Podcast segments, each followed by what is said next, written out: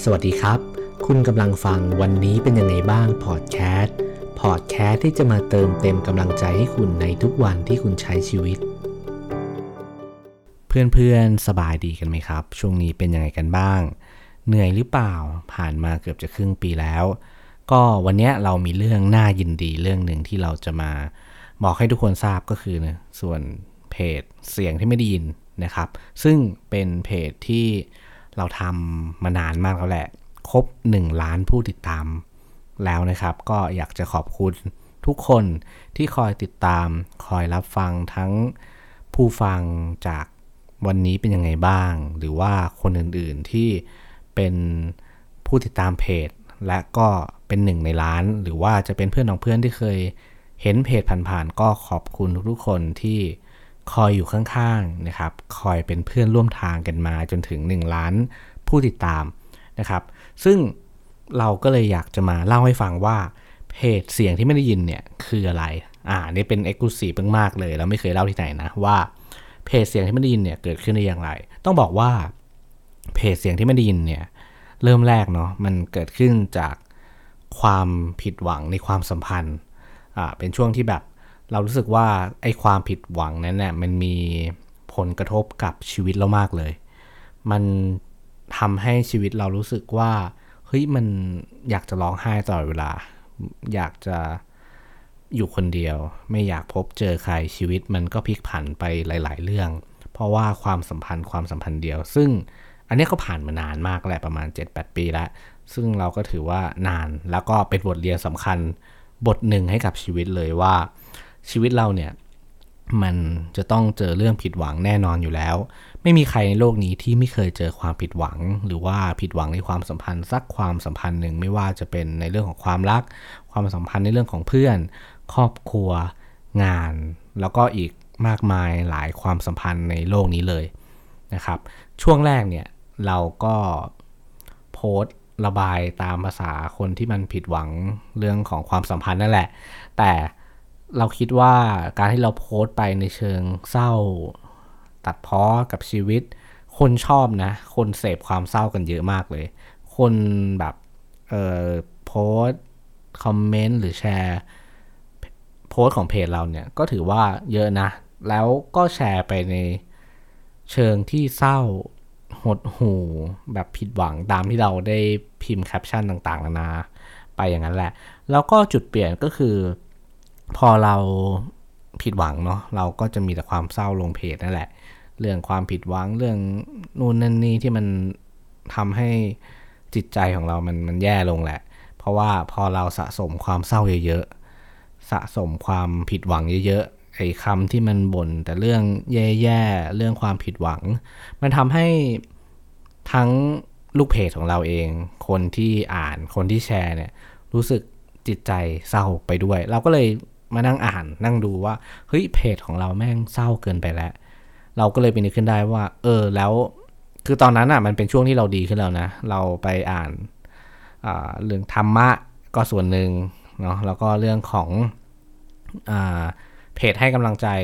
อีกหลาย ๆ เพจเลยนะครับ ไม่ว่าจะเป็นนิ้วกลมเอง คิดมากเอง บันทึกนึกขึ้นได้เอง ที่เราติดตามนักเขียนเหล่านี้อยู่ แล้วก็ คอยอ่านแคปชั่นให้กำลังใจ เราก็เลยคิดได้ว่า เฮ้ย ไอสิ่งเหล่านี้มันทำให้เราดีขึ้นได้จริง ๆ นะ มันทำให้ชีวิตเราเนี่ยมันคิดบวกได้ มันเปลี่ยนแปลงอะไรสักอย่างในชีวิตเราได้ เราก็เลยพยายามที่จะเปลี่ยนแปลงแนวทางของเพจเรา จากเพจเศร้าดราม่าบน เสียใจจมปักเนี่ยกลายมาเป็นเพจให้กำลังใจ เพราะเราคิดว่าการให้กำลังใจเนี่ย มันทำให้เราเนี่ยหรือว่าคนอื่นเนี่ยรู้สึกดี ทั้งตัวเราเองด้วยนะ ที่เราให้กำลังใจคนอื่น แล้วคนอื่นมาบอกว่าเฮ้ยรู้สึกดีจัง มันใช่เลยมันมันต้องอย่างนี้แหละชีวิตเราแสดงว่าเขาเนี่ยได้อ่านแล้วก็ได้คิดตาม ได้ข้อคิดแบบที่เราเขียนไป ซึ่งเราต้องบอกเลยนะว่าเราไม่ใช่คนเก่ง ไม่ใช่ปรมาจารย์ ไม่ใช่อาจารย์ด้านชีวิต หรือว่าโห อาจารย์ด้านคำคมที่มีประสบการณ์ด้านชีวิต หรือว่าอาจจะเป็นผู้ให้คำปรึกษาที่เก่ง เราไม่ใช่ เราเป็นคนที่ชอบรับฟังและส่งต่อกำลังใจ สิ่งไหนที่เราคิดว่าเฮ้ยคำนี้มันโอเคคำนี้มันตรงกับชีวิตของเรา แล้วเราก็เลยอยากจะให้กำลังใจให้กับเพื่อนๆที่ติดตามเพจ เพื่อนๆที่ฟังพอดแคสต์ เราก็พยายามที่จะมาเล่าให้ฟัง เขียนเป็นบทความในเพจเสียงที่ไม่ได้ยิน แล้ววันหนึ่งมันก็ถึงจุดที่แบบคนเริ่มแชร์เยอะๆมาก ๆ แล้วจุดเปลี่ยนอีกจุดหนึ่งของเพจเรา ก็น่าจะเป็นโพสต์ที่เกี่ยวกับการกลับบ้าน เรื่องของครอบครัว วันนั้นน่ะ มันเป็นโพสที่คนแชร์เยอะมากๆเลยนะ เราจำได้ว่าน่าจะเกือบแสนแชร์เลย เฮ้ย มันแบบเป็นจุดเปลี่ยนของเพจเราเลยนะ คนรู้จักเพจเรามากขึ้นจากโพสนั้น ซึ่งมันเป็นข้อความที่แบบธรรมดามากๆเลย เพราะว่าในตอนนั้นเนี่ยก็เป็นช่วงน่าจะเป็นช่วงเรียนเรียนหนัก เรียนมหาลัย รู้สึกเครียดเศร้า กดดันในเรื่องของการสอบ การทำคะแนนให้ดี เพราะว่าในหลาย ๆ เรื่องนะ ไม่ว่าเราจะแบบเฮ้ยเราสอบก็คะแนนไม่ดีเราอาจจะติด F เราก็เครียด ก็เป็นจุดพลิกผันหลาย ๆ เรื่อง แล้วตอนนั้นน่ะครอบครัวคือคุณแม่ก็โทรมาพอดี แล้วก็ถามว่ากินข้าวหรือยังเหนื่อยไหมเฮ้ยมันปลดล็อกแบบความรู้สึกเลยนะ เราก็เลยเอาคำเหล่านั้นเนี่ยมาเขียนดู เราก็เลยคิดว่าหลาย ๆ คนเนี่ยน่าจะเจอเหมือนกันในแบบที่เราเจอ แล้วเราก็คิดว่า คนที่เป็นห่วงเรามากที่สุด หรือว่าแคร์เรามากที่สุดเนี่ยก็คือครอบครัว มันก็เลยเป็นโพสที่เป็นจุดเปลี่ยนให้กับเพจของเราเองด้วย แล้วก็หลายๆ คนที่ได้แชร์แล้วก็ได้อ่าน อันนี้ก็เป็นอีกจุดหนึ่ง หลังจากนั้นเนี่ยเราก็ทำมาเรื่อยๆแหละ เราก็พยายามที่จะตกผลึกจากชีวิตทั้งเรื่องของงานการตอนตอนแรกคงเป็นเรื่องของการเรียนการสอบ หลังจากนั้นเราก็เริ่มทำงานแล้วก็ทำงานเรื่อยๆ เจอทั้งเรื่องของการงานการ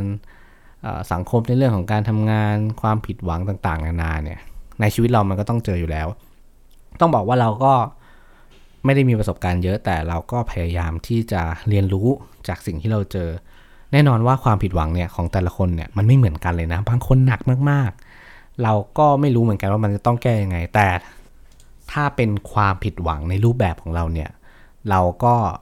เสียใจแหละ จมปักกับมันแหละ ไม่รู้ว่าต้องทำยังไงเหมือนกัน แต่พอสักพักหนึ่งอะมันจะผ่านไปได้ แล้วมันก็จะได้ตกตะกอนความคิด แล้วก็ mindset ต่างๆ เนี่ยที่เราเอามาแชร์ให้เพื่อนๆได้ฟังหรือว่าได้อ่านกันเนี่ยมันก็มาจากมุมมองที่เราพยายามที่จะ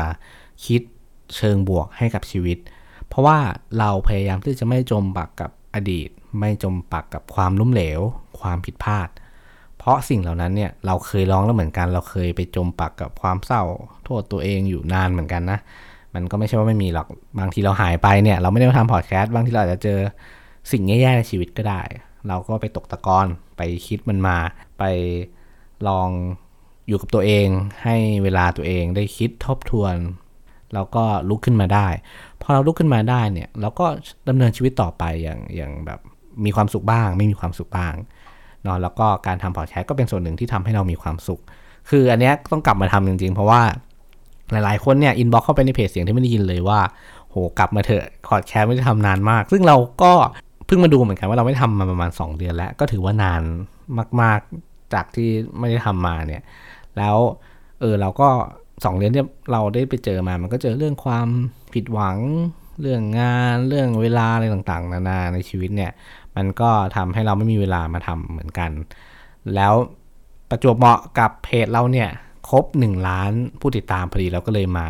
แชร์เรื่องราวของเพจแชร์ประสบการณ์ที่เราทำมาเนี่ยให้เพื่อนๆได้ฟังหวังว่าเพื่อนๆเนี่ยจะมีกำลังใจในการใช้ชีวิตมากขึ้น คือกำลังใจเนี่ยเราหาได้รอบตัวแล้วไม่ว่าจะเป็นจากครอบครัวคนข้างๆ เพื่อนหรือว่า YouTube ก็มีคอนเทนต์ดีเยอะแยะมากมาย หรือว่าเพจเสียงที่ไม่ได้ยินก็เป็นส่วนหนึ่งที่อยากจะให้กำลังใจทุกคน คือทุกคนเนี่ยผิดพลาดได้ ล้มเหลวได้ แต่การที่เราเอาความคิดเอาเวลาของเราไปจมปักกับมันมากเกินไปเนี่ย มันทำให้เราเนี่ยเสียเวลาในอนาคต ไม่ใช่บอกบอกว่าเฮ้ยไม่ได้หรอกผิดหวังปุ๊บ ต้องมุกให้ไว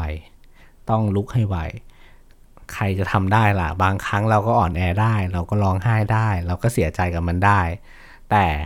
เราจะต้องลุกให้ได้ เราอาจจะใช้เวลานิดนึงก็ได้ ทบทวนมัน แต่อย่าให้เสียเวลากับมันมากเกินไป อย่าจมปักกับมันมากเกินไป ก็วันนี้อยากจะให้เพื่อนๆเนี่ยมีความสุขมากๆ มีสุขภาพแข็งแรง ก็หวังว่าเราจะเจอกันบ่อยมากขึ้นนะสำหรับวันนี้ขอบคุณและสวัสดีครับ